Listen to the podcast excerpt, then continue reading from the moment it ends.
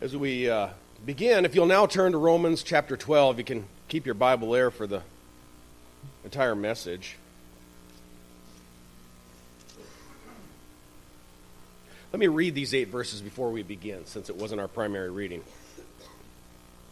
Romans chapter 12, verses 1 through 8. It says, Therefore I urge you, brethren, by the mercies of God, to present yourself, your body, as a living and holy sacrifice, acceptable to God, which is your spiritual service of worship.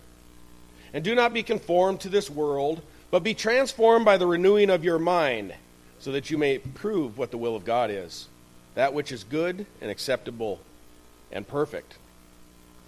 For through the grace given to me, I say to everyone among you not to think more highly of himself than he ought to think but to think as to have sound judgment, as God has allotted to each a measure of faith. For just as we have many members in one body, and all the members do not have the same function, so we who are many are one body in Christ, and individually members one of another. Since we have gifts that differ according to the grace given to us, each of us is to ex- exercise them accordingly. If prophecy, according to the proportion of his faith if service, in his serving, or he who teaches in his teaching, or he who exhorts in his exhortation, he who gives with liberality, he who leads with diligence, he who shows mercy with cheerfulness. The word of the Lord.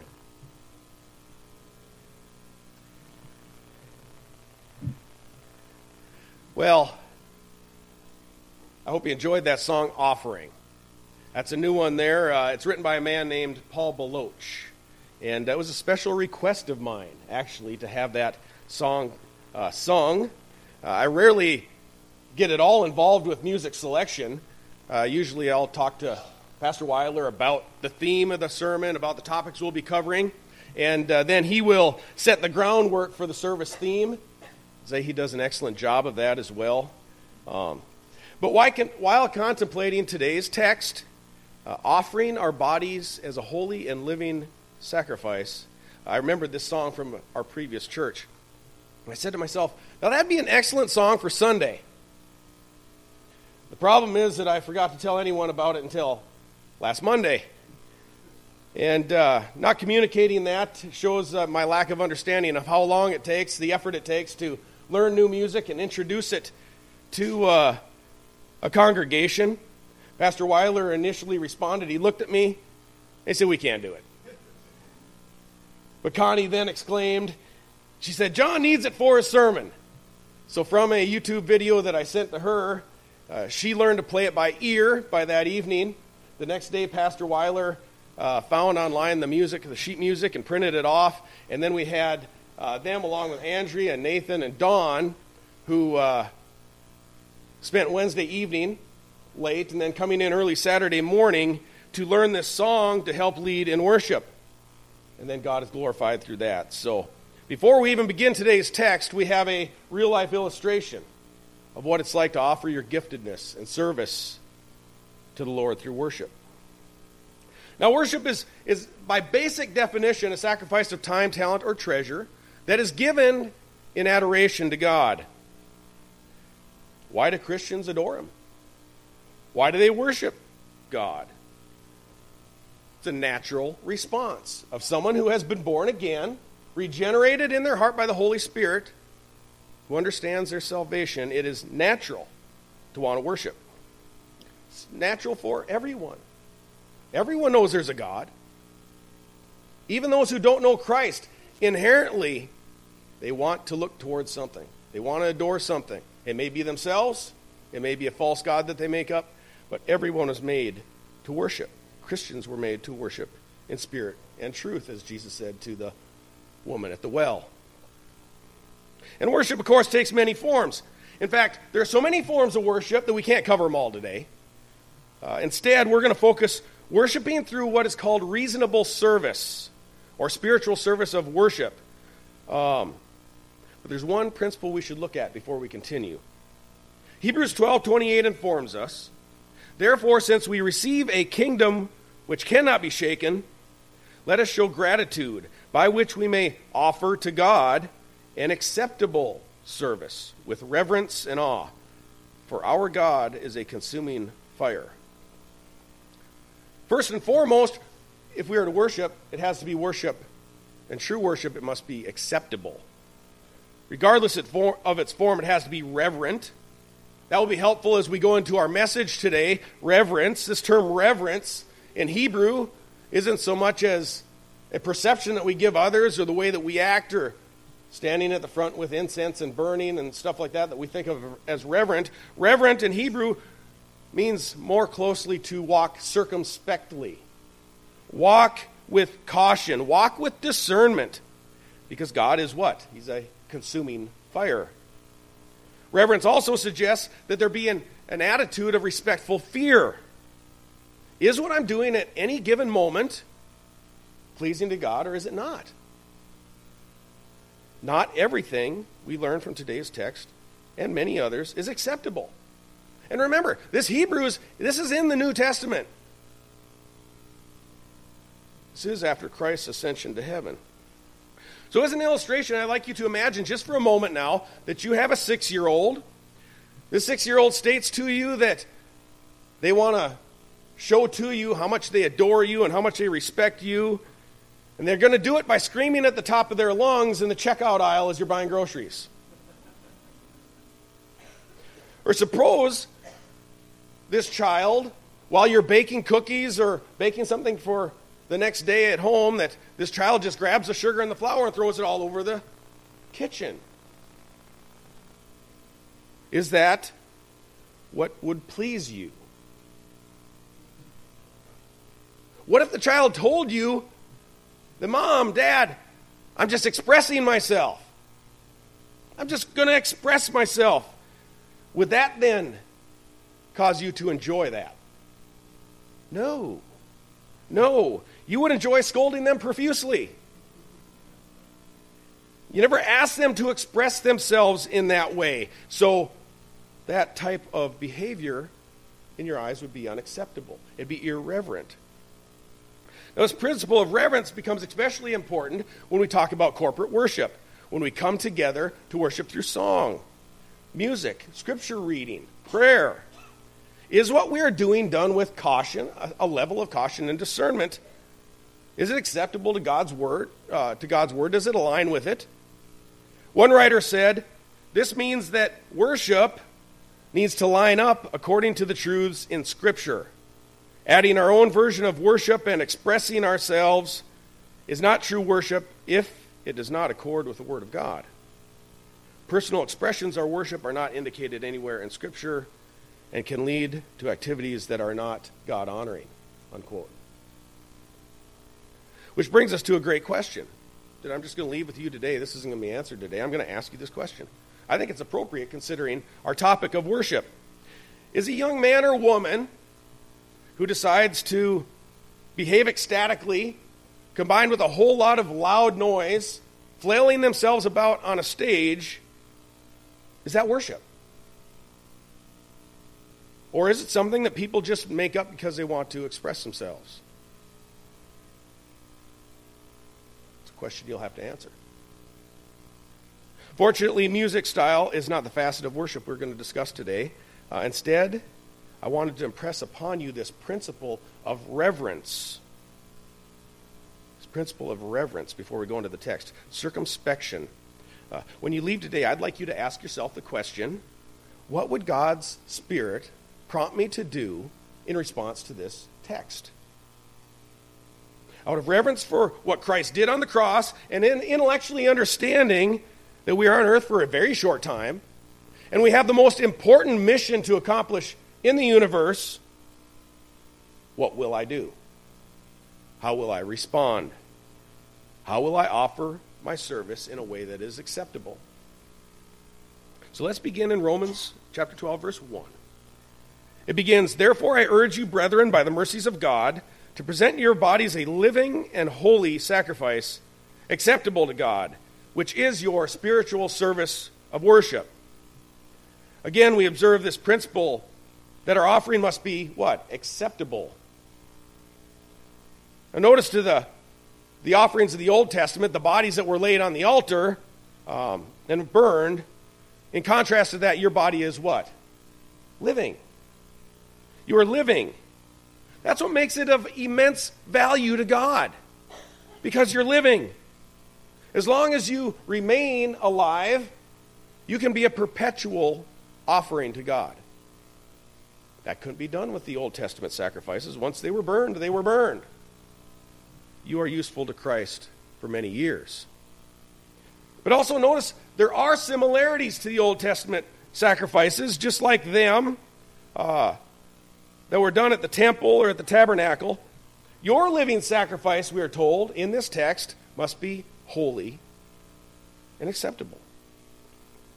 So, not all types of service, Christian service, not all are acceptable. He only accepts, accepts what he prescribes. Through the prophet Malachi, God expressed his displeasure towards Israel for offering unholy and substandard sacrifices that he did not ask for. God didn't ask for these. And God said, Oh, that there would be one among you who would shut the gates, that you might not uselessly kindle fire on my altar. I am not pleased with you, says the Lord of hosts, nor will I accept an offering from you. Now, the priests who were supervising this whole operation at that time, accepting substandard sacrifices, um, it says they might just as well shut down the entire operation. Just shut it down because uh, they're, they're wasting their time. In reality, God says there's no true worship going on because it was not acceptable. There was activity. Sure, there was lots of activity going on. There was a fire burning. There were animals that were lame and blind and sickly being thrown into the fire. God said, That's not worship. That is not worship. It wasn't acceptable. What was it, do you remember, that the priests were supposed to use in order to determine whether or not the sacrifices of the Old Testament were acceptable? Do you remember where they found those parameters? In God's Word. The parameters set forth in Scripture determined whether an offering was acceptable. And acceptability is the first prerequisite of any spiritual service of worship. Some translations call this a spiritual worship. The King James describes this offering of worship as a reasonable service. And that's exactly what it is it's reasonable. Considering what Jesus has done for us, offering an acceptable form of service to Him, it's just reasonable.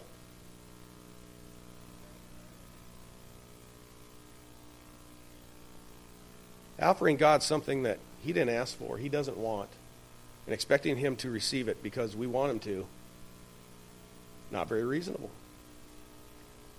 And then look at verse 2. We're given a stern warning here about what to avoid.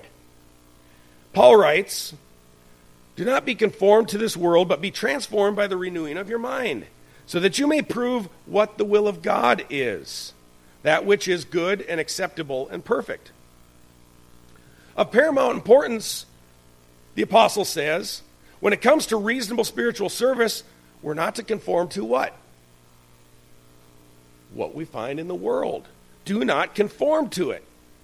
And what is then common for worship in the world? What do you find that is common? That's easy. Anything goes, right? Anything goes. God ex- will accept the behavior of anyone, anytime, any place on the individual's terms, not God's terms, right? Because they say, they tell us that God loves you just as you are. Doesn't matter if you spend every night out drinking or doing what you want to do with your time. You can travel every single weekend to follow NASCAR and be out of town and entertain yourself with those things. I have nothing against NASCAR. But if you're saturating yourself with all these other things, the world tells you as long as you are enjoying yourself sincerely, God appreciates you. Because it said that God just put you here to have a good time. The problem is, God doesn't love us just the way we were. He doesn't love the unrepentant, unregenerate sinner the way he is. Christ had to go die for what we are. He said, God did not place us to be here to have a good time either. He placed us to worship through service. That's why we are here. So here's a great chasm. The world says your worship, behavior, doesn't need to be acceptable, it doesn't need to be holy. All you got to do is offer it. That is a lie. Can't square it with Scripture. But to the world will continue to attempt to force Christians into its mold and tell us we don't have any right to declare to them or suggest to them that some things are not acceptable. But the truth is, God's Word does tell us what is or is not acceptable. So when it comes to determining then what is reasonable spiritual service, we can't find it by watching the world. Instead, an accurate perception of spiritual service is achieved through what does the text say? A renewed mind. So, consequently, it is essential, verse 2 says, that we must discern what the will of God is, that which is good and acceptable and perfect. There's only one source from which you can renew your mind and know the will of God. I expect many of you know 2 Timothy 3:16 by heart.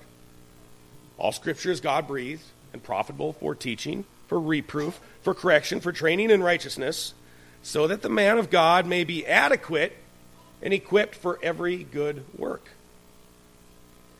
So your mind processes the biblical information as you read, as you listen to God's word, and you increasingly over time respond to that in a way that is more acceptable more pleasing to God. That's how the word works. Over time, you become more like Christ. The word, word of God has always been the sole resource. Listen to Psalm 119. How can a young man keep his way pure? By keeping it according to your word. With all my heart I have sought you. Do not let me wander from your commandments. Your word I have treasured in my heart that I may not sin against you. Understanding God's word is how you know whether or not your behavior is acceptable. Can't progress to pleasing God through faithful service until you at least have some rudimentary understanding of what God wants from you. So we need to renew our mind, think differently. So, concerning now this reasonable spiritual service, this reasonable service.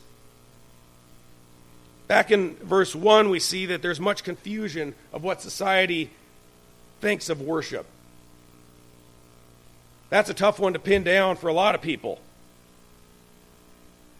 But an unsaved person hears this phrase, you know, spiritual service, worship service, service of worship. They immediately default to thinking that of some kind of, uh, you know, assembly which hopefully includes some kind of delightful praise music and a motivational speaker. Perhaps one that will give them pointers on how to live a better life right now. Many people are very open to that. They're very open to that. In addition, a lot of people are very mistaken in who actually gets served at a worship service. In fact, excuse me, most often or very often when you invite someone to church, you'll hear this response Well, what type of worship service does your church offer? What exactly are you willing to serve us at your church? Because, you know, the church down the street, they served us some wonderful coffee and some wonderful biscuits and donuts in the morning. Uh, the pastor got up and served us a very motivational talk. And I was very pleased because I left the whole service feeling very good about myself. And they might say, and I'm very thankful that the speaker didn't drag on too long. Your speaker at your church doesn't drag on too long, does he? But corporate worship is not what's being described here in Romans 12. Uh, the idea of service here is what we offer God in response to and appreciation for what He's done by saving us from our sins. In fact, it represents the time, talent, and treasure you gladly sacrifice for the benefit of others, others in the congregation. You sacrifice it to serve God and for the distinct purpose of proliferating the gospel of Jesus Christ. Your friend might say, Sacrifice? Oh dear. I didn't think you guys would have to offer something, would you? You mean that's what you do at your congregation? You have to offer something? Oh, I didn't sign up for offering something. I can't believe actually that people do that. See, unsaved people don't understand at all that Jesus Christ has purchased us with his blood. And he's brought us together to serve one another, to serve him, to worship him, and grow his church. Christians don't attend church to receive something. What we come with is the intention of offering something. Isn't that what worship has always been? When you would go to the temple, when you go to the altar, you'd always bring something to offer God. Well, as a fallen sinner who uh, is by nature separated from God, they can't understand this. They can't comprehend it until the Holy Spirit has come into their life. But when that repentant sinner finally accepts that God's perfect, sinless Son endured torture and humiliation and death of a, on a cross for his or her sins, then he rose on the third day. He rules his church from heaven. He's in the majesty on high. The only reasonable response is to serve him. That's only reasonable as a living sacrifice. That is what becomes spiritual service. It's reasonable service, and it's categorically worship. And the Holy Spirit enables you and I just to do, to do just that. Uh, once you believe in Christ, immediately when you believe in Christ, the Holy Spirit comes into your heart and seals you. He gives you enhanced skills, maybe not completely new skills all the time, but enhanced skills. He bestows on the Christian a compelling desire to use those same skills in an act of worship. That's non negotiable. You can't have saving faith without it. I've encountered a lot of people that say, you know, uh, I'm a Christian, but I'm not going to church. Don't have time. Don't want to be involved, really. Don't need that spiritual service. Then I asked them, well, well, how do you know that you're saved? How do you know you're a Christian? Most of the time they say, well, I believe. I believe that Jesus was the Son of God. I believe that uh, there, he's raised from the dead. And a lot of times they can really recite a whole lot of excellent theology. So what? There's a lot of people, a lot of believers, a lot of atheists that can recite a lot of excellent theology. According to James 2:19, it says that even the demons believe and they shudder. But you are you willing to be recognized, you foolish man, that faith without works is dead? Then James summarizes his passage there in James chapter 2. You see that a man is not justified by works, or, or justified by works and not faith alone. Now, what's all that mean? Pretty hard stuff, isn't it? No. What it means is, is although the forgiveness of sins, your salvation, what God has done for you in the cross,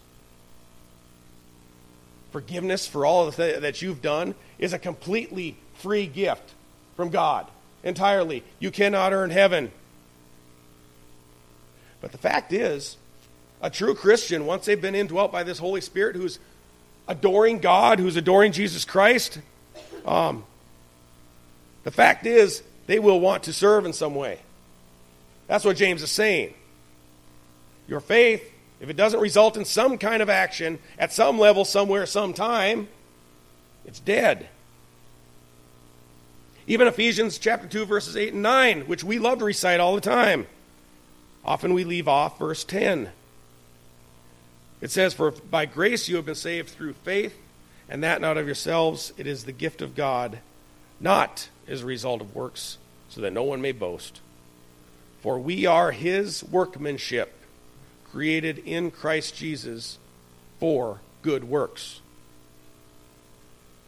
The whole reason that Christ recreated us and brought us into his church, into his body, is for the purpose of doing works that will glorify him. That's what James is saying. the presence of good works is how you can distinguish a true Christian from a counterfeit. Listen to what Jesus said Every good tree bears good fruit, but the bad tree bears bad fruit. A good tree cannot produce bad fruit, nor can a bad tree produce good fruit. Every tree that does not bear good fruit is cut down and thrown into the fire. So then, you you will know them by their fruits, by their behavior, by their works.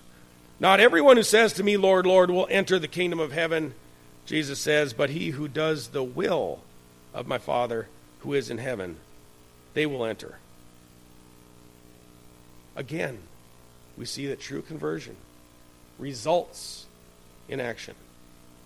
No action, no conversion.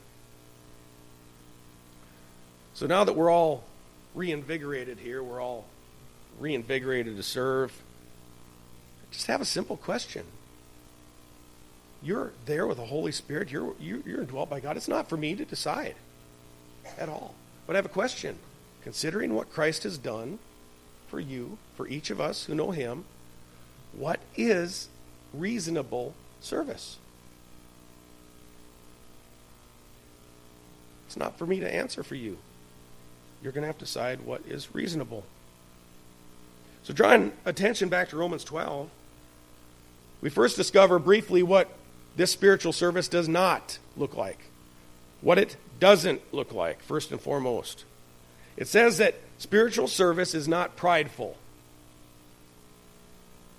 Verse 3 For through the grace given to me, I say to everyone among you, not to think more highly of himself than he ought to think, but to think so as to have sound judgment, as God has allotted to each a measure of faith. So this verse eliminates any possibility of a spiritual gift called self supremacy. A person with that superiority complex thinks very, very highly of himself, very lowly of others, so much so that he finds it necessary to correct everyone all the time. Um, those who are serving with their talents that are through verses 6 through 8, um, this person likes to scrutinize. They don't attend church to worship at all. Oftentimes, this person doesn't want to serve, they don't want to teach, they surely don't want to encourage or give or lead or display mercy. I mean, reality, he or she often comes not to worship, but to find something wrong. In fact, a lot of times, if a person gets carnal, this can even happen to a born again believer. Um, you can possibly come to church and worship uh, or to worship, excuse me, um, you find your greatest joy just simply trying to find something wrong. That happens. Happens to some level everywhere, every church. No one's immune, immune from this. But in verse 3, instead of that, it says use sound judgment. Sound judgment would do what? It would evaluate things realistically. That's demonstrated in, in 1 Thessalonians chapter 5. It says, But we request of you, brethren, that you appreciate those who diligently labor among you and have charge over you in the Lord and give you instruction, and that you esteem them very highly in love because of their work. Live in peace with one another. A person with sound judgment would both appreciate and esteem the others who are out laboring diligently. And there's a lot of them here. As an example, it'd be very unprofitable for me to come out here and look at the lawn and criticize the lawn crew for driving north south when I think they should be going east west. Just because I want it that way. It really doesn't make any difference. That wouldn't be sound judgment, would it? At least the grass is cut. As they're saying, I'm glad the grass is cut. I know a story of a young man um, who, for years, traveled with his musical family. Um, I'll only use the young man's first name as to not reveal his identity. Um, his first name was Gerald. of course, musical missionaries, you know, often work quite closely with the sound booths when they and the volunteers that work in the sound booths and work with the equipment. And after one particular service at a, at a church he had visited, this young man, Gerald, overheard a gentleman who volunteered in the sound booth. He shared how he handles criticism. And the man, while acknowledging his efforts weren't always perfect, said this. He goes, Sometimes people like to criticize the way I do things, but I simply say to them, I like it the way I'm doing it a whole lot better than the way you aren't doing it. That's Paul's point. Use sound judgment. It says also judge soberly. Use that sound judgment or judge soberly. Um, the text says, as God has allotted each a measure of faith. This doesn't imply a measurement as, as far as how much faith you have, whether you're half full or three quarters full or a quart low. Uh, no, all Christians have the same faith. Either you have faith and you're saved, or you don't have faith and you're not saved. Um, instead, this measure of faith is again a sober assessment. It's a sound judgment, as the verse says, in evaluating and measuring your own giftedness. Using your faith to measure your giftedness. And your faith should afford to you some confidence. It should give you a measure of confidence as to where you fit. This text is all about service. You should know how to grasp the sense of your own spiritual giftedness and have a confidence of how to exercise it appropriately. You're measuring it to where it fits in the service that everyone else is doing.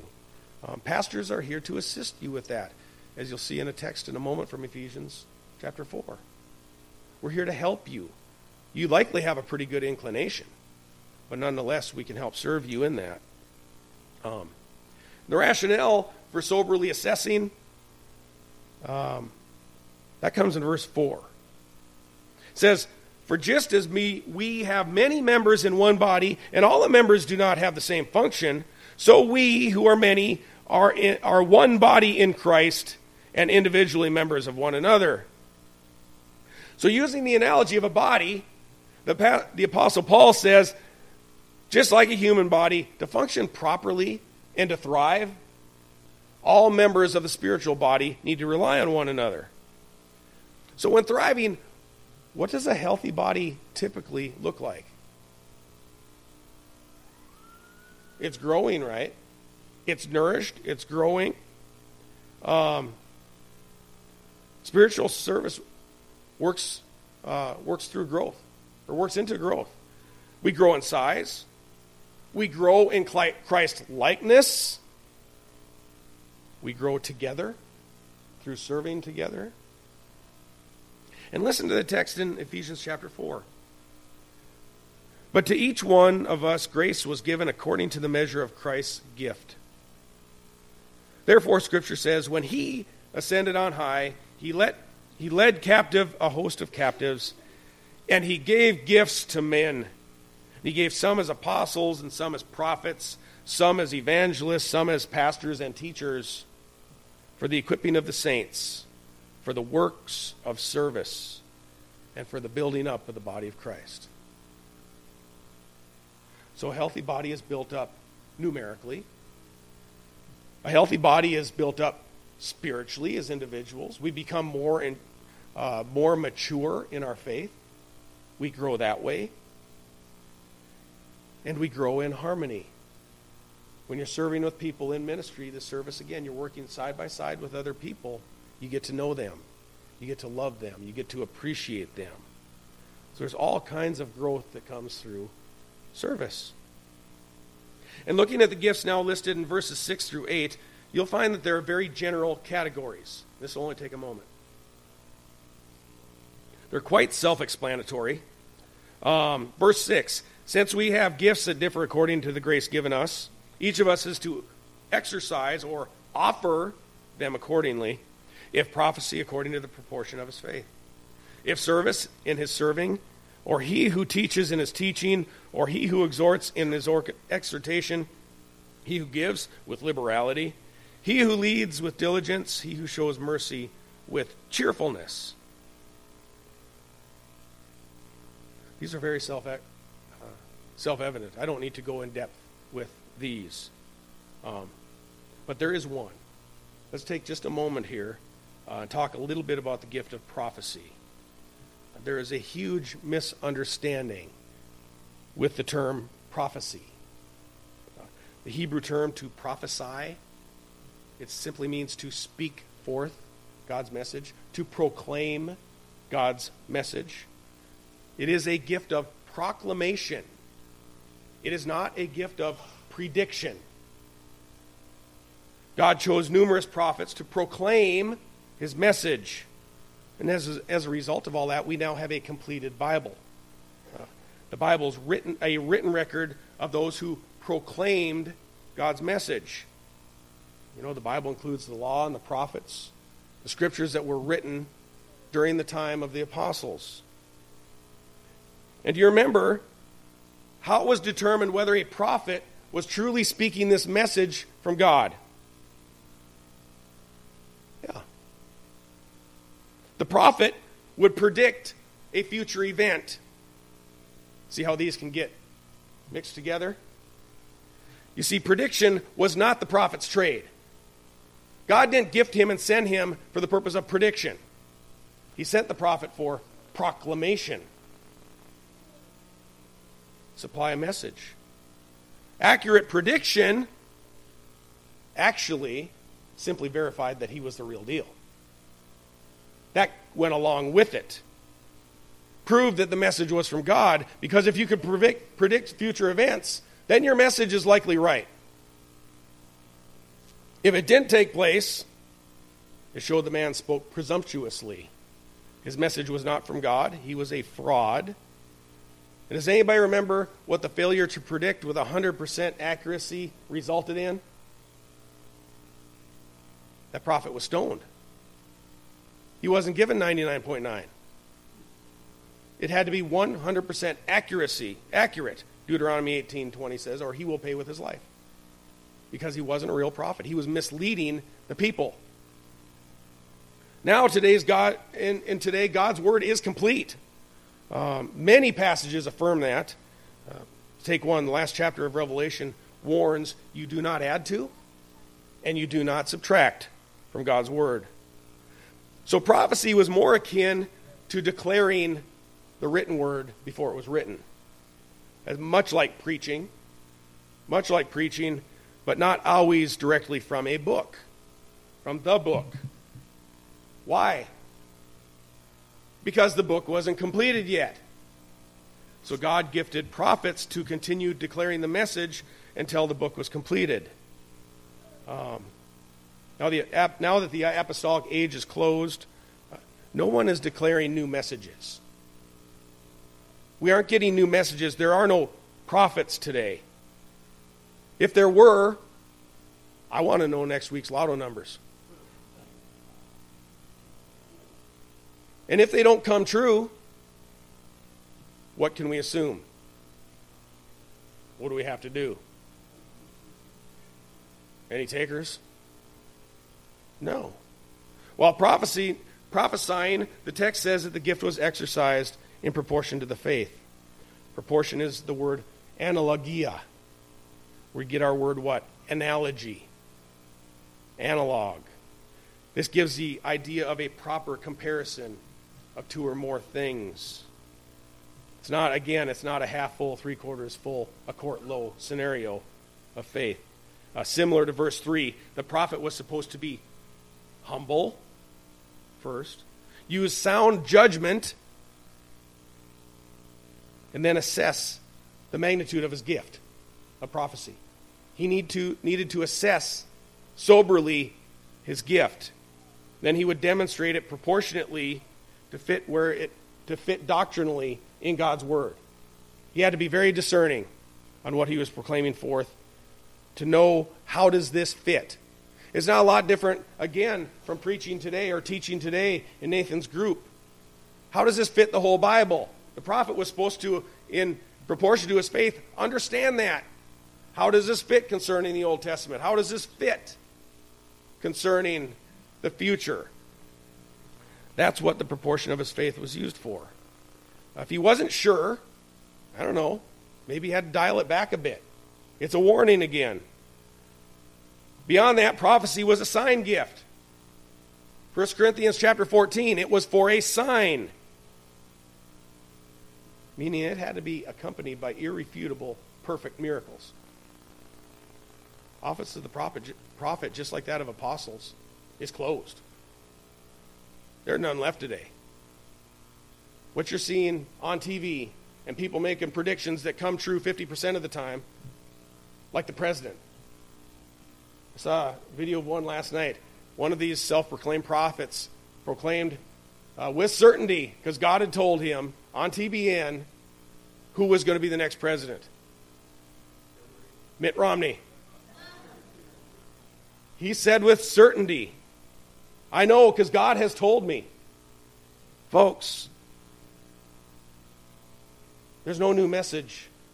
God's word is complete, it is sufficient. People aren't coming to you and saying, God told me to tell you this. Respond to that and say, just tell God to tell me personally. Doesn't need to come through you. Tell him to come directly to me. Take the shortcut.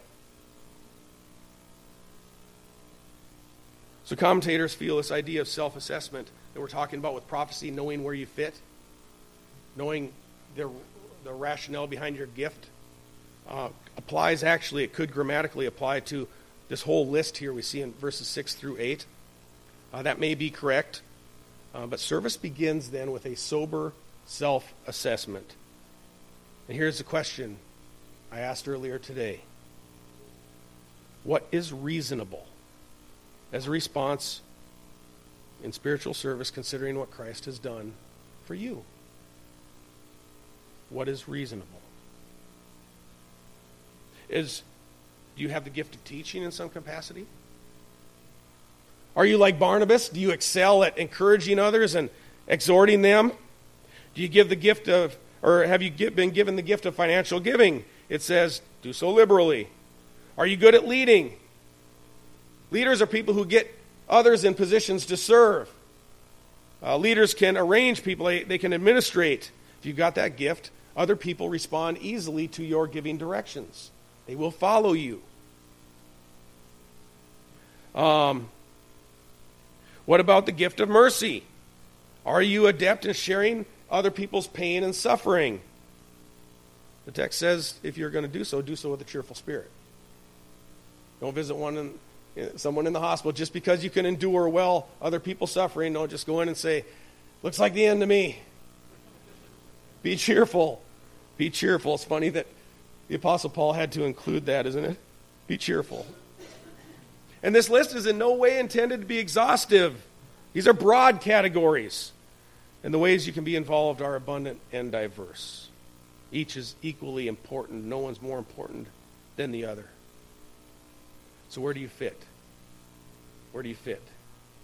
What's reasonable service considering what Christ has done? Is it mowing grass? Is it in facility maintenance, uh, um, which helps hundreds of people not only attend worship services during the week, but children's services on the weekend uh, or in the week, uh, vacation Bible school, all these different things that we'll have set up? It helps to facilitate that. Service is very broad. We're very blessed by servants, people who will lay down themselves to serve others. That is, that's the best. That's the number one gift, most important gift here. Um, is it proclamation? If it is, I got a street sign for you. Go out there and tell others about it. We got to have things proclaimed. That's the uh, that's the most important gift here. Number one, most important, proclamation. Or is it being a kind leader. You can go to other people and they'll work under you because you serve them and you motivate them to want to serve more because you've got the gift of leadership. That's so important. It's the most important gift here, number one. Has God given you the gift of mercy? When people are dying, when people are sick, when they've lost loved ones, can you come alongside them and help them? Encourage them. That's the most important gift. Very important gift. I think you get the picture. It's all so important to be a living sacrifice to God. There's one more. Have you given, has God given you a heart for generous giving? If so, see me in my office directly after service. I think you get the picture. Um, next week, we're going to have tables set up. We're going to have some options. It's not exhaustive. There's going to be a few here. Come and talk to us. We'll encourage you. There are places to serve. This will go on one more week now, and, and we'll have a wonderful ministry fair. You aren't sure what you want to do, what God's causing you to do, talk to us. Uh, something doesn't work, we'll find another fit. Don't be afraid to volunteer because you're like, I don't want to get into one ministry, find out I don't like it, and then be serving 20 to life. We're not Alcatraz here. We don't function in that way. We just want to equip you to serve Jesus Christ and bring glory to Him. Let's pray. Oh, Lord. We're just so overjoyed at, at, Lord, how you are so generous to us, how you give us grace, Lord, as sinners, how we can come together and encourage and love one another.